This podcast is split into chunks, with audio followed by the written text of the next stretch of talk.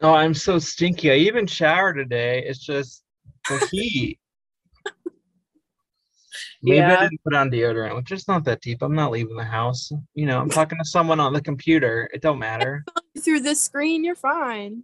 Yeah, like once I got long COVID, like I I used started using deodorant like a lot less. Oh. Well, you don't leave. Yeah. Exactly. Yeah. Yeah. As- I, yeah. I love that. That's like the same thing with me shaving my legs. Like, Fuck it. Who cares? I don't mind. Like and like I like like you know, I I've this doesn't happen frequently. Oh, I love that this is being recorded. this doesn't happen fre- frequently, but I I sometimes get rashes from deodorant because you know there's fucking Mhm. like carcinogens in that shit. oh yeah, I used to use like Old Spice for men, and the my armpits would literally be red and itchy. Yeah. like, What's going on here? I just yeah like my i like my skin would freaking like scab and shit. Like it was nasty. And it's mm-hmm. like why? I can just not put myself through that. And then if i just like use it when i'm going out then like it lasts a lot longer. Oh yeah, shit's expensive. yeah it is. So so shout out to the stinky girls um, Oh, yeah my mom keeps having to bully me into taking a shower which is not something a 31 year old should admit but and I feel like we've all been there. so. yeah i'm physically and mentally ill like what do you want from me you're doing as much as you can. yeah pretty much you know maybe I, mean, I could maybe do a little bit more but yeah i showered today because it was not good it was not a good situation Mm. Just was fucking stinky as hell man. Well anyway all right we can just start the show in hello and welcome back to the clown hospital podcast the mental health podcast that is not afraid to admit that capitalism is the problem. I almost introduced the wrong podcast which i have done several times before but this time i caught it. Cool. So it's me sadie your host and back with me today uh, after being gone for not very long at all um although by the time this comes out it'll be like two or three months uh Yeah. i got fucking i got i got a fucking backlog which is great my new friend ariana Hi, it's me again. how are you what's up how have you been since You know, same day, new day, same shit, basically. You know, that i do know as a um, still sucking. wait what Capitalism still sucking. yes yes it's the problem always. Yeah, great. So, we're here to talk about medical trauma and life after medical trauma. Um, which is a pretty big topic, have emotional heavy hitter. Cool. So, so what what what does the audience need to know about you before we get into this? I can't remember what I said last time. I used to be a social worker. Mhm. Um, I went to school for psychology.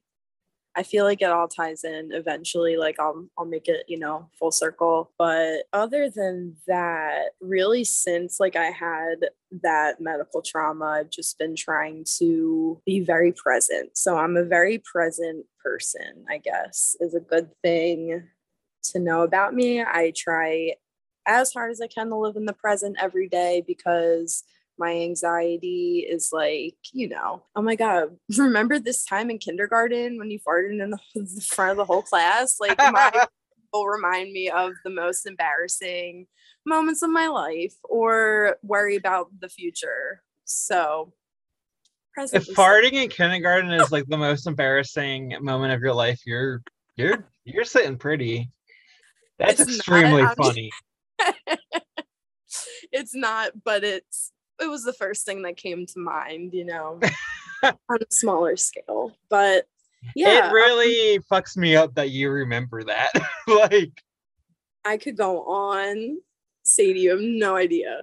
because I I could couldn't tell you a single thing from kindergarten. Is there embarrassing stuff that I did in kindergarten? Absolutely. I mean, I can't say absolutely because I don't know, but I don't remember. So the fact that it was like such a big deal that it, like It the stench like is still in your mind. It was more like third grade, but Still, yeah. I couldn't tell you about third grade either. I couldn't tell you about fair. elementary school at all. But anyway, you're gonna say something, and then I just was stuck on your fart. Uh, no, you're good. But other than that, um, I also have had like an extensive medical history just because my body loves shitting out on me. So it's like I've been in and out of like the ER and doctor's offices and all this shit like my whole life. So this was just another layer to the cake, I guess, of my medical records. The story, the main story that I'm going to share. But yeah, that's all you need to know about me. Other than that, Word. pretty cool girl. Hell yeah. Hell yeah. Farting is natural. Uh, we all do it. Um, that's just gonna now now see you think about that all the time apparently and now i'm gonna think about it all the time and i barely even know you so that's hey. kind of a strange dynamic but you know i don't think i have any friendships that aren't based in a really weird dynamic uh so we're fine. I love that for you. I love that for us. Hell yeah. I guess i also i just want to like qualify real quick. I said like this is you know this is a topic I want to talk about as well, and you know th- there's two major things for me. Like it, I haven't had like a lifetime of medical shit, but like as a kid, I had some medical issues that I had to get surgery for twice, and I didn't really know. Well, I don't even know if I know it was happening or not, but I know it was a stressful, confusing thing, you know, dealing with private part of the body. mm-hmm. um, so like there's lots of layers there. And, you know, also I have long COVID.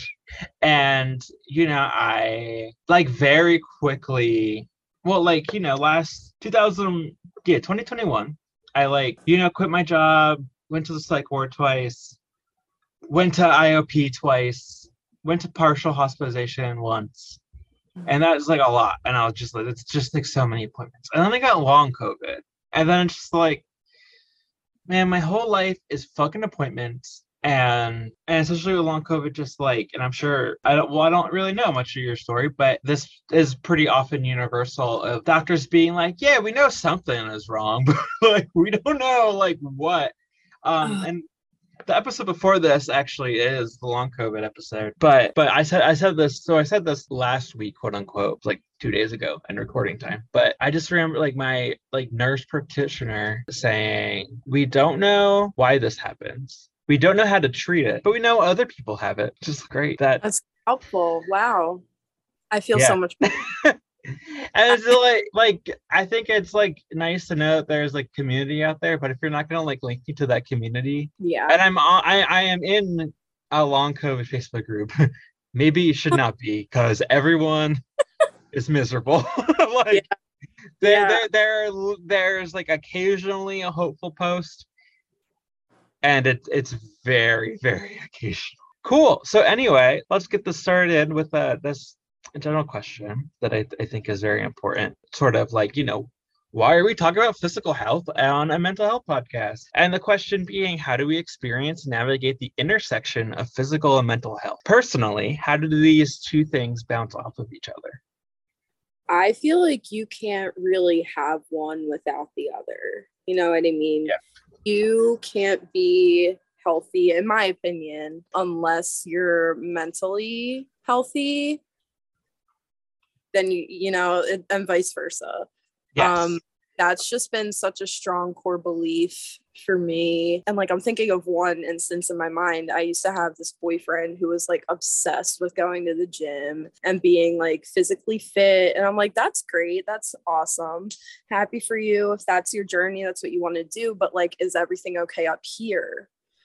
Because if not then what's the point in doing that. You know what I mean? Like, yeah, you can change physically your physical appearance, but what's inside matters just as much, if not more, in my opinion. So I feel like they definitely you know coincide and yeah well like i'm thinking like you know the mental like the thing that i've been saying since episode one of this podcast is and i've said it last week too but the brain is an organ in the body. And like we have this like cultural tendency not to think of it that way. And i don't really know why that is. Like i you know have some theory is about like you know just the impact of like religion and like when we talk about like souls, it makes us thinking of bodies as like our soul as like an out of body thing.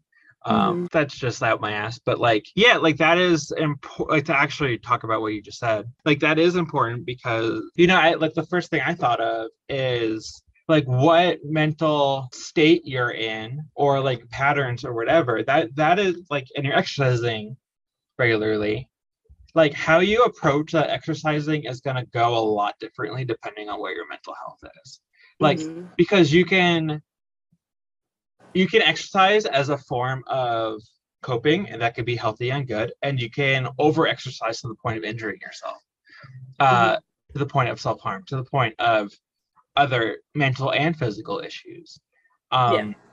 and if you are just focused on like one thing that's like the magic bullet or whatever it's not gonna be that simple and like it you know that's why it's important to like be holistic and like take everything all together because mm. like they're not separate like my brain is in my head like Right. i don't know what else to tell you like Exactly. And like if now that I'm thinking about it, like all through like grade school growing up, like you really only learn about like physical health, like what's healthy to eat, like exercise, blah blah blah, but they never teach you or at least they never really taught me the importance of your mental health until maybe late high school, early college, I feel like, but And that's well, and then nutrition's another thing that can impact your mental health, and your mental health can impact how you eat. Like Mhm. it's like you know, it's worth talking because it's like a huge component of health. yeah. They're not actually that separate. Mm-hmm. Agree. Yeah, like you know, I I had a little stint of drug use because of my mental health, and now I have to pee way too fucking often because I ruined my bladder, and I could have ruined it a lot worse. Uh, so we're grateful for that. But the like the our mental health impacts how we engage with the world, and that impacts our body, and vice fucking versa, and like the things we do, uh, whether it's just in a crisis or a regular thing we do, like that impacts our body for better or worse, depending on what the Mhm. thing is. And it's like so weird that they're separate, separated. And like I, I guess like mental health is like taboo and physical health is I would say less taboo. I wouldn't even say it's not. Because like the like medical like you know like I'm thinking about like BMI and all sorts of ways that like Mhm. shame and shit is built into that shit and like Yeah. and that's like another thing is another layer of you know the classic story of like going to the doctor and Mhm. they're like you're just fat and like i Oh. haven't had that experience but i know i've Um, yeah and i know a bunch of other people have too because i Yeah. i see posts about it online a lot and like that it's like that i don't think because like you're just shaming someone and then someone who's shamed is gonna like that's not necessarily a way that it's not necessarily going to change the behavior it's just going to cause shame and then we cope with that however we do and then Right. that impacts our mental health and that impacts our physical It- health and like it, it's just all fucking connected you already know and it's like historically too like um and from experience like they don't doctors and like people in the medical field don't really take women seriously either. Like that's Mm, how no. my whole thing started. Um and we can get into it if you want to get into it the story. Well first real quick um you know and also like people of color specifically black people you know there's like long history of experimentation there Oh, yeah. which is that that you know is going to affect someone's mental health and physical health like in what they like who they engage with and who they trust and you know much there's trust out there. Yeah and then also like this there's like this implicit belief that like black people don't experience pain. So like like the, their shit's always so minimized and like that is Mhm. like a big part of like the life expectancy being different. I haven't finished this book yet but like if you want more on that you should read medical Apart- apartheid but I'll put that in the show notes. And then I just real quick, I just wanted to like, you know, my piece on these things bouncing off of each other is like I don't think and I, I, I said this last week, I think, but I don't think it's coincidental that I, you know, had this like long year and change of mental health struggles and you know i'm still in some ways in the midst you know i'm i'm on the up and up but and then getting long i don't think those things are coincidental. I you know experienced a lot a lot of stress and you know like before i got covid the second time in 30 days i had a really stressful thing happen the day before and then i am still recovering. And like you know the body keeps the fucking score and all of that stress eventually caught up with me that is like how and you know there's more factors in that like you know covid I, my body didn't create covid Yeah. um but how i think my body how my body addressed covid or reacted to covid was highly impacted by the stress that i was experiencing that is Okay. still within my body um Mhm. so yeah that's Yeah. what i got to say so fuck fuck me up give me the story All right, but before I want note, I literally took a class in college named stress management, and it was literally about learning the effects of long term stress, what it can do to your body and your mind. So, like that is factual. I want the audience. to yeah i mean people even say like and i don't know where this you know the actual statistics but like stress being like the number one killer like yeah, yeah, because it could cause heart disease. It could cause literally any um like illness, like long term illness. It's Yeah. insane. It's insane. to yeah study. there's like so much overlap between like chronic illness and like ptsd and other mental illnesses like right. and That's i am in that hole yes, welcome. Thank welcome to the hole, the Hobbit hole. but all right, so trigger warning for Hmm. medical trauma. Yeah. um, that checks out words. words. I'm like, what words? So this was back in 2013.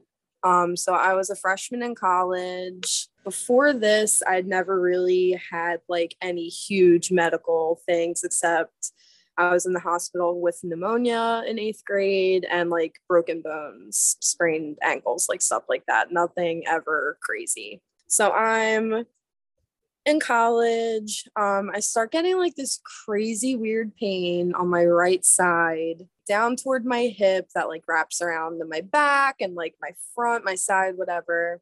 And so I'm like, oh, this is weird. Let me just take some Advil. But like the pain gets keep it keeps getting intense and worse. And eventually I get myself to the ER. Now, this is like some months afterwards started. Get to the ER, the doctor, a man, just want to put that out there. Yes. Um comes in like gives me like a physical check like ma- like checks my back for like not scoliosis but he thinks the source of my pain is my back even though um my neck my him- back. Never know. sorry. No but like it's crazy that you say that because oh no. let me not get your there pussy and your crack. Let me get there. It might be it might be my pussy. But um well so there's an episode title somewhere in there yes jesus well anyway go ahead I love that part, by the way, that you get the titles from what we say. But anyway, yes so he's just like, Oh, I think you have a pinched nerve. Like, here's some painkillers, like mild painkillers. Um, you know, just take it whenever your back is hurting. I'm like, All right, sounds awesome. Nothing to worry about. That was a joke.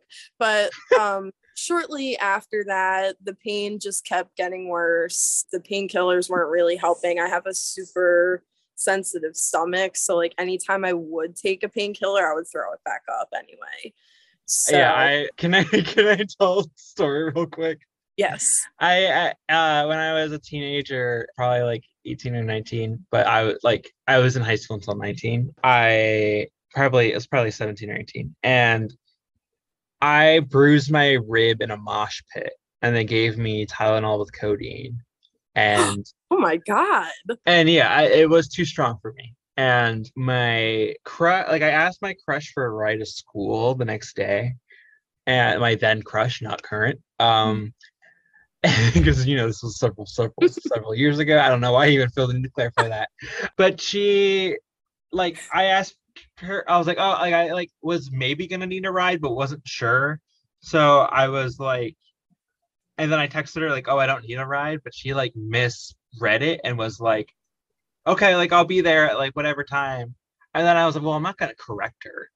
Like my crush is gonna give me a ride to school, I'm not gonna correct her.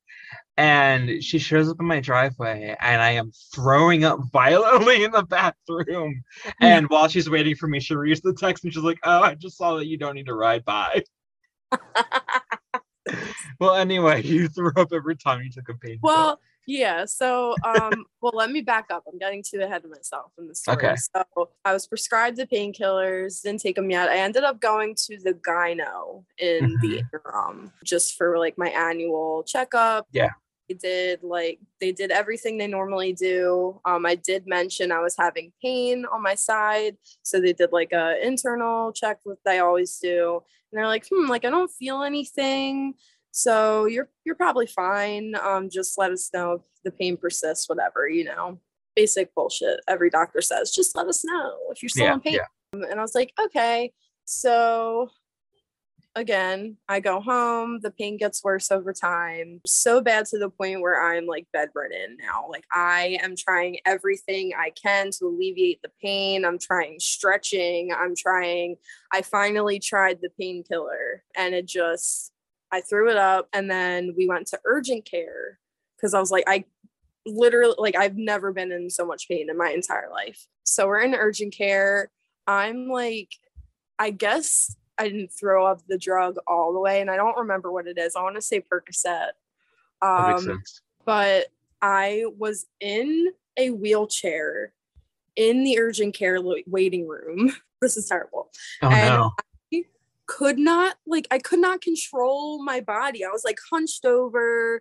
I was like leaning back. I'm like my mom's like, "Can you like walk to the this wait like waiting area?" I'm like, "Nope." Can't. You're I can't. literally like nodding out.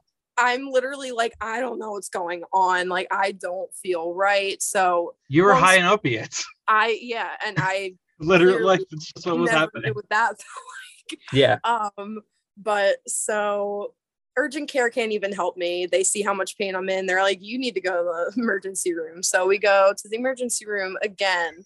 Remember, this all takes place um, within a year, also. Okay. So I've been misdiagnosed for a whole year now.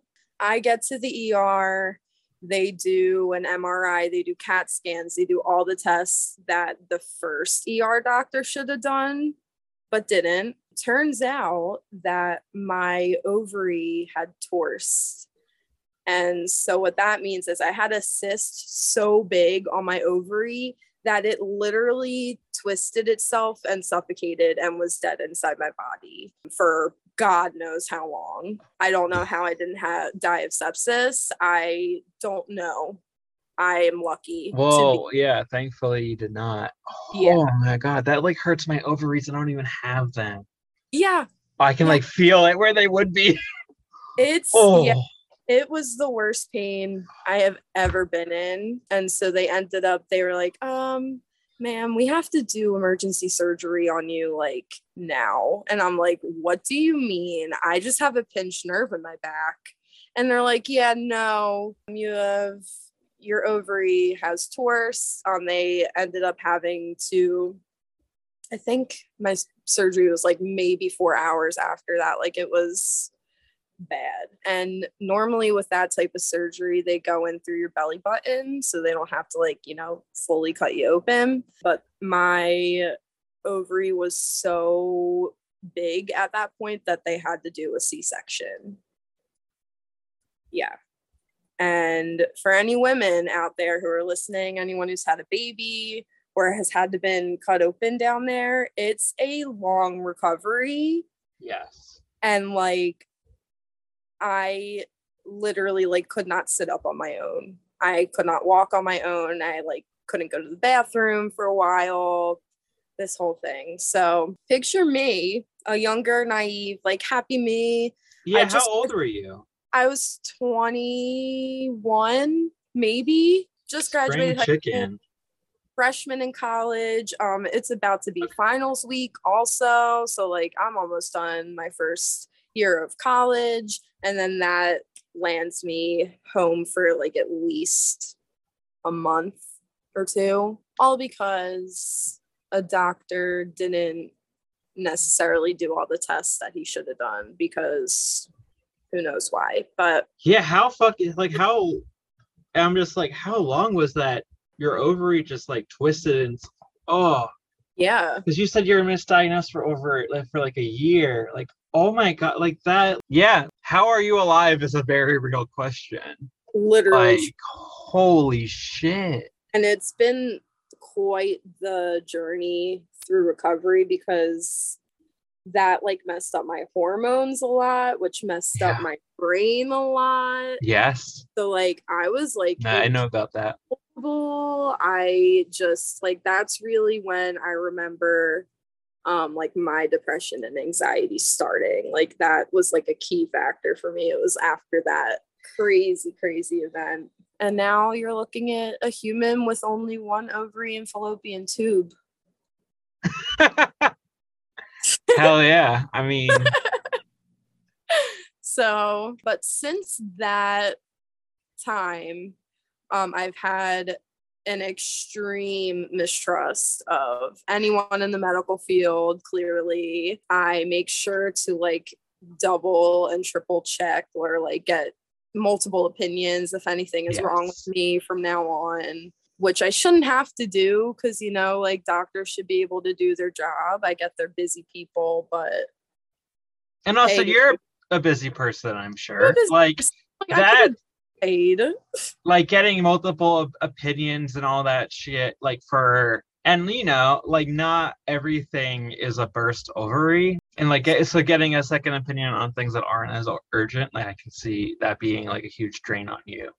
Mm-hmm. And then, and financially also. Yeah. And like now, like I just like I and I'm I hate to admit, but I'm like in the bad part of where like I dread going anymore. Yeah. Like I put it off for as long as I can, really, just because I don't want to deal with it. And that's like something I've been working on in therapy, like, you know, because we need people in the medical field to live, I guess. But yeah, so that happened. And then I think I had like another small string of hospital stays after that. I had mono. like it's unreal, oh unbelievable. Oh so yeah, I'm just a little klutz. I don't know if that's the word for any of this. I don't know if any of I don't know if any of this has to do with being clumsy. I know. It's just with I it. tripped. I tripped and my ovary got twisted. Ah, I fell down the stairs and my ovary got hit on the nor- on the doorknob. You know, like oh, horrible. Oh my god. Yeah. I mean, yeah. So one of my questions here is that that you've answered uh, is how has medical trauma impacted the way you engage with medical care? and that's huge. Uh, well, like one thing that just stood out to me is like we need. I guess we need medical professionals, people in the medical profession to survive, and it's like, yes, but it's like so much deeper than that. Like we need mm-hmm. people in the medical field that we can trust. We yes. need medical care that we can access, such as universal fucking healthcare, um, mm-hmm. that is properly fucking funded because I know a lot of like some places that have it, you know, it, it is a nightmare in its own senses as well.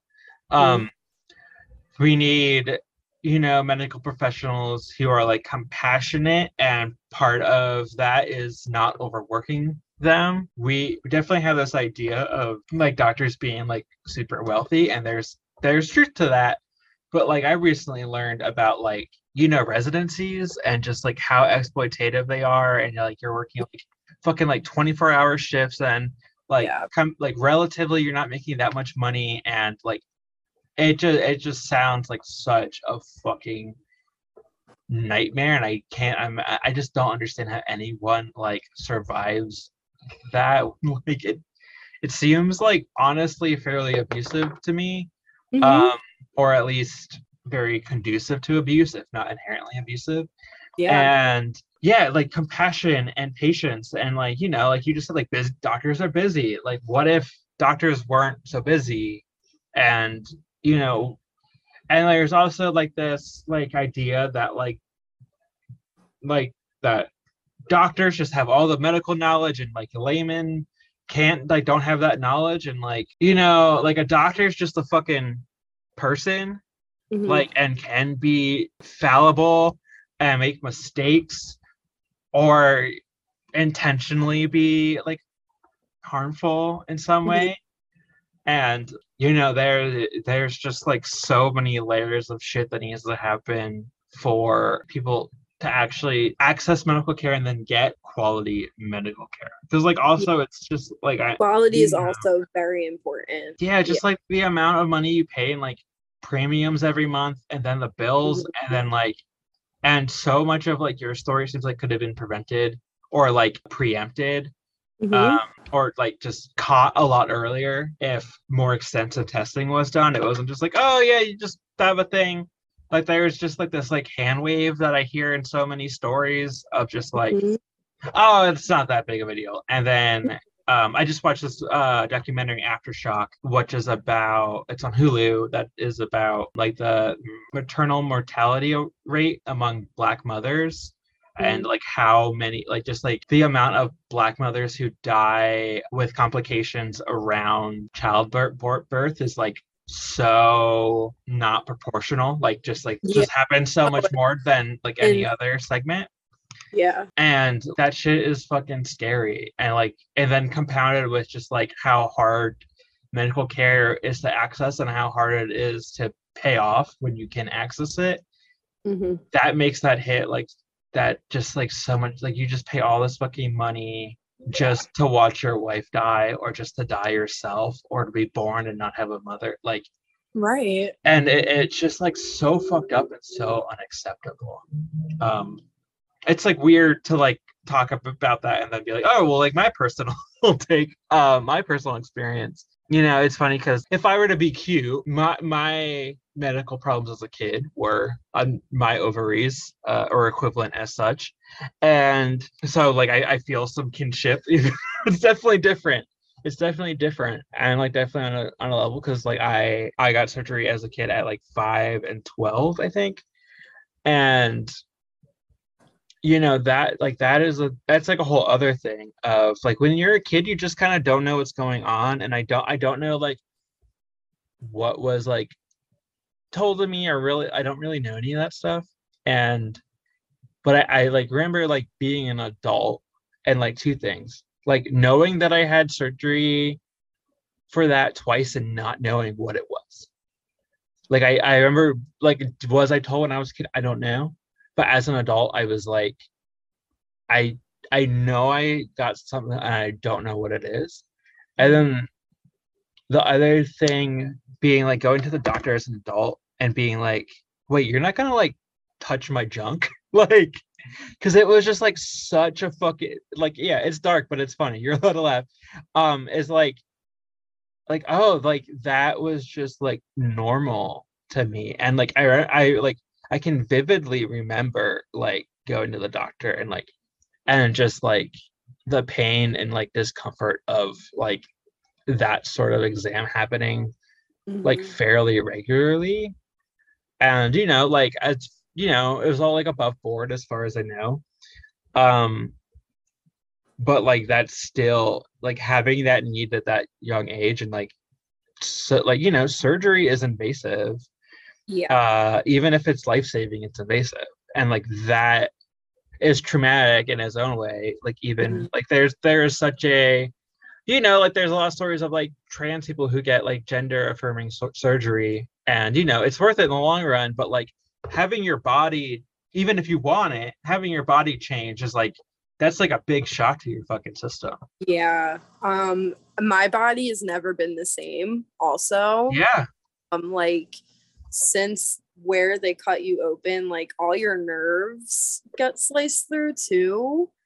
So like I still can't feel part of like my lower belly. Um, like my scars are still very visible. Like I can literally, and this is crazy, but like I can literally like feel my organs sometimes, which it's like beforehand, no, like I would have never been able to like feel movement down there, but like I can now. And it's just the the weirdest sensation and like I have like not phantom no phantom pain. Yeah phantom pain and like terrible scar tissue pain and that's just what I have to live with for the rest of my life.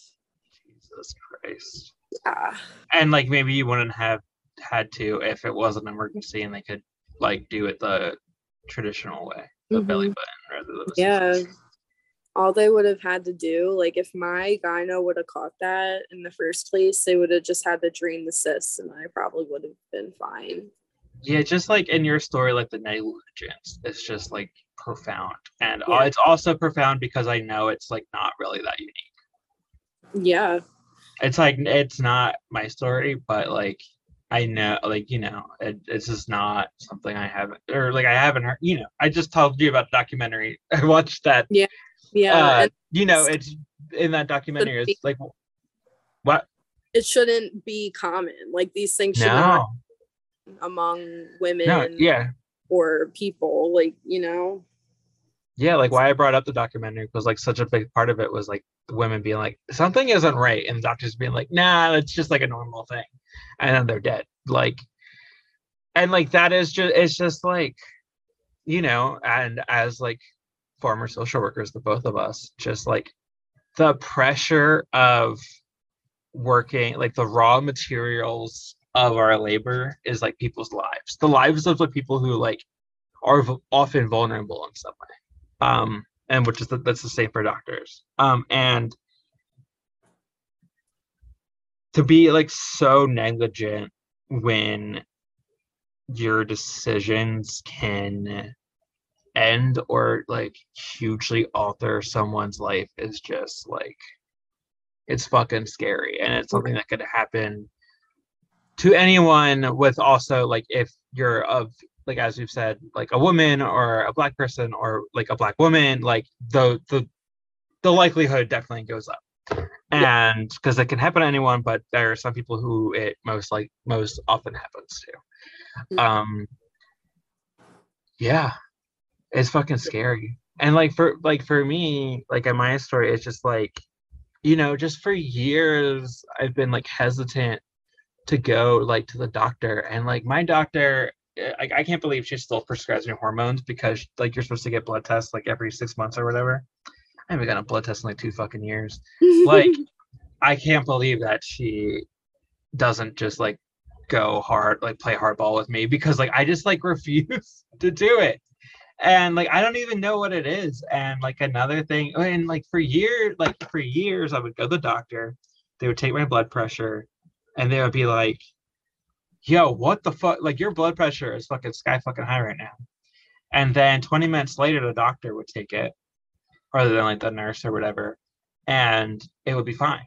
And like there and, um, and then i would start being like yes it's going to be high and then in 20 minutes it's going to be fine.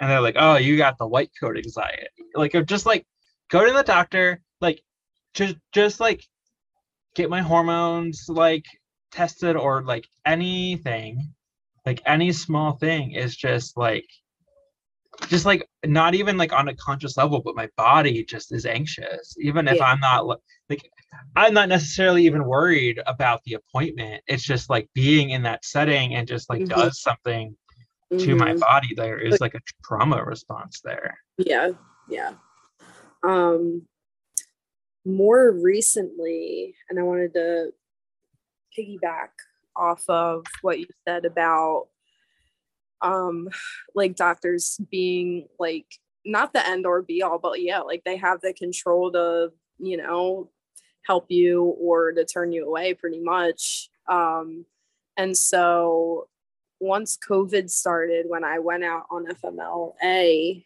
um leave from my social working job um and i think i alluded to this in our last um podcast but my family doctor, who I had been going to see at that point for maybe 12 years, who diagnosed me with anxiety and depression, would not help me fill out the, the FMLA paperwork to go on leave. Like, refused. Refused. Why? Because I didn't refill a prescription of Prozac from him. Yeah. What? I I decided to go to a therapist who was actually, you know, specialized for mental health because he referred me out. Anyway, he's like, "Oh yeah, for your hormonal issues, you can either go on birth control or antidepressants." And I said, "Oh, I don't want to do either of them. So let me go to a therapist." And so that's when I like made that switch um, and once he wouldn't help me fill out the paperwork, I needed my therapist to help me fill out the paperwork. And I got a new family doctor like the next day. Hell yeah. That rules. Yeah. That's oh so, my God. That's... Like, it was fucked. It was absolutely fucked. I'm like his assistant who answered the phone was like, um, she said something about uh, you can't go to work because your anxiety because you have anxiety. And I said, excuse the fuck out of me. It's pretty debilitating if you've ever had it. Um, and your doctor, your boss diagnosed me with this. So what do you mean he's not going to fill out the paperwork? Because I didn't fill my prescription. Like,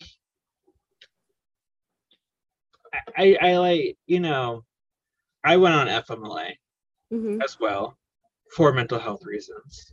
Mm-hmm. I was taking my antidepressants.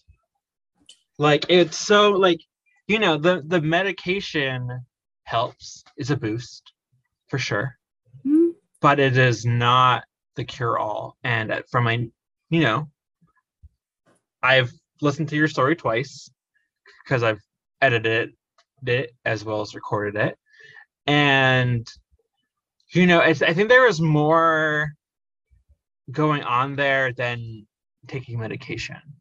Like there was like profound, there was like repetitive trauma. Yeah. And like being on Prozac, sure, it could have helped, but like would it have been the make or break and like you don't have to go on FMLA? I like as someone of similar experiences who was on antidepressants mm. and still is, but was on antidepressants like while I went on FMLA and then quit my job, I I don't think that's make or break and like such a yeah.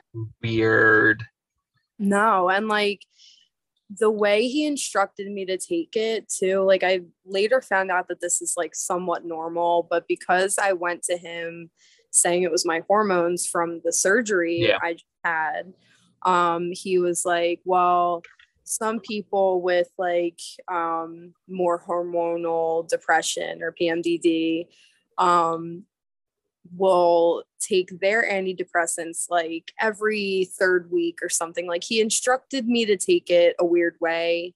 Mm-hmm. And so I was already in school and like in the field learning about how to take medication. I'm like, that doesn't sound right. So I'm going to go to a therapist, which is also just like normal or not, it just sounds like you know, especially like as a young person, like taking a med on that like that schedule seems hard. Like I would just yeah. take, I would take it once and then forget to ever take it again.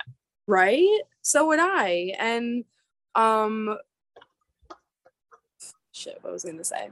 And because of that, like eventually I did end it um end up trying the Prozac and I had to switch. Like I found Zoloft. Me and Zoloft are very fond of each other now. Hell um, yeah. I did or er, like right after that time where he wouldn't help me. Um, my next doctor did want me to try Prozac, and I did, and it worked for a second. You know how like mm-hmm. they work for a second, and then you're like, oh no, this isn't the one for me. Yeah, that's what that was me and uh, Lexapro. Yeah, so um, eventually I did get there, but I was at a place where I wanted to try to do it on my own and I didn't want medication. And that's like, you know, such a misconception. Even now, like my whole family, like me and my sisters and my mom were all medicated for anxiety. And I don't think now I would never, I don't think I could ever be unmedicated again. Because that's like I function now. Yeah. Back then, I was not functioning. But yeah. And it, yeah. it often takes a few antidepressants to figure it out. yeah. It's just normal. That, No uh, shame. No shame. absolutely not. Yeah. Man, Uh, that is crazy that your doctor wouldn't do your like I think it's illegal. No? I don't know Legal. To not complete. I mean, I guess the I think the idea is like their doc they're supposed to like sign off of if you need it or not. So like Yeah. so I guess there i- there probably is some discretion there, but I'm I don't I don't I'm- know because I didn't have any pushback. My doctor was begging for me to fucking go to the hospital for a while before I took FMLA. So yeah So fuck. yeah, but so that's yeah, that's my Well, so how have you healed or how are you healing? Because I'm sure it's an active process. And what are the signs that things may be getting better for you if they are, even are? And what do you think you need to continue healing on course? Um, I think so. Healing was definitely a journey. I feel like I didn't start doing so until years after the fact because I was just so traumatized and like still in disbelief. Yeah, that That's that normal. happened, you know? So like once I started processing, um, that definitely helped me through it, but it's still like not an everyday thing. Like I definitely think about it at least once a day, if not. Um, but um, you know, I think it definitely made me a stronger person. So I'm like, I don't know, I'm trying to see the see the good that that brought me, you know, like see the positive. Yeah, the silver lining. It's really hard to sometimes. Yeah, Um, it is. I mean, because like, you know, I think for me, who like, so, you know, someone avoidant of doctors, um, you know, I, I, I don't never go, but, um, I am historically like a little avoidant of it. It's like that could end my life, and like, so it is is scary to like have this trauma that like could prevent how we engage with like the medical system. Right, right. And um like through therapy, my therapist like really pointed out, she's like, you know, if you don't get help when you need it, then eventually that's gonna lead to more long term like yeah bad. I'm like, you're right, you're right. That shit just built. it don't go anywhere. Like, you know, I got a I got a massage from a friend like a month or so ago, and I'm just like, you probably just worked out like literal like decades of trauma. Because I never got like a deep massage like that before. And like, yeah, that that shit doesn't just fly away in the wind when you fart for everyone. Like it just like is stored in your body and in your brain until you fucking do something about it. So like having a space to do something and like you know and that you know means like access like finan- like financial like it needs to be financially affordable to get like therapy it Yeah. needs you need to be able to access a therapist who is like understanding of like your specific needs like Mm. and uses a model that works for you and what you need like again it's just there's just like so many barriers to something that is like so that can be so like life dependent and if and then like we by engaging with the, these systems and being failed by them or being burnt out by them or being like bankrupt by them Mhm. like that just creates even more reason not to go or to like just engage in a way that is like unsustainable like you know i'm thinking of like you know like what if you're like 80 and you have all these health problems because you're fucking 80 and then you need to get a second opinion on every little thing like that can that could lend like that you know part of your doctor's like negligence like you know, made the problem take longer to solve than it should have. And like Mhm. that that could also happen with like getting constant second opinions. like Yeah, yeah, and exactly. but like your trust but your mistrust is also based in like very re- like reality and like and it's possible you could be 80 trust the the first doctor and then die that way. Like it's just so it just feels so fucking rigged and it's so mm-hmm. fucking scary.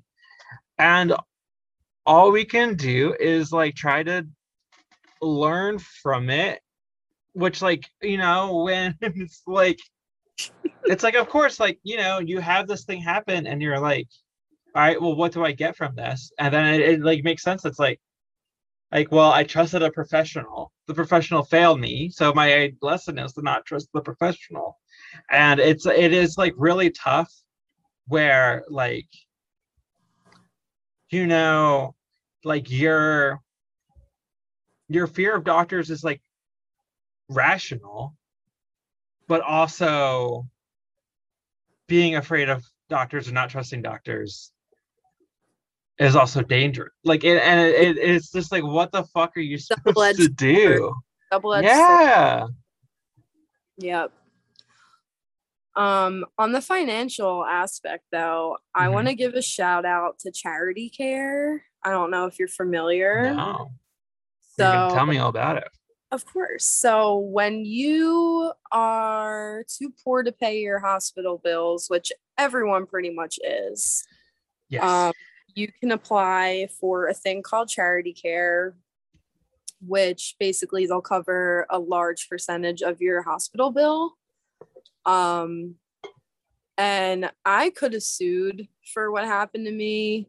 Um, and I didn't really like think about that because it was like, you know, my life was kind of up in the air. yeah and like lawyers also very inaccessible and also like if you're going through this like year long thing like you don't want to make it longer No, and that's the last thing on my mind. I don't have money for that shit. Like so um a lot of my bills ended up going to collections and I applied for charity care. They ask you for all the documentation to prove that this is the time you're in the hospital, you know, every any service who's going to pay your bills wants that documentation and they're going to make it hard for you so they don't have to pay. But so I sent them my paperwork maybe three times. It got lost, all that stuff. They couldn't find Yep. it, blah, blah, blah. Um, eventually, they did pay off like a huge chunk of my bills. I think I have maybe one or two small bills left in collections, but like honestly, fuck them. And I like my mom's Yeah. like, "You got another medical bill in the mail. And I'm like, you can shred it. Like they can literally kiss my ass. That's kind of where I'm at too, which is like, ooh, I don't want to be resentful also, but I am. So like I- it's still, it's still a struggle trying to like come back from that. Not Yeah. Yeah, like you fucking I don't hesitate to say like it sounds like you almost fucking died.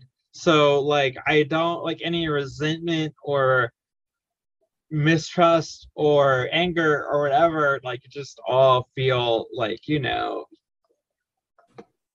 like theoretically not something you want to hold on to forever, but like you have to you- like those are those are natural feelings and like you should feel them. Absolutely. Yeah. Yeah. I just like can't let that get in the way of any future, No. you know, but it's an everyday thing. We're getting- Absolutely. Great. Well, cool. I think it's about time to wrap up.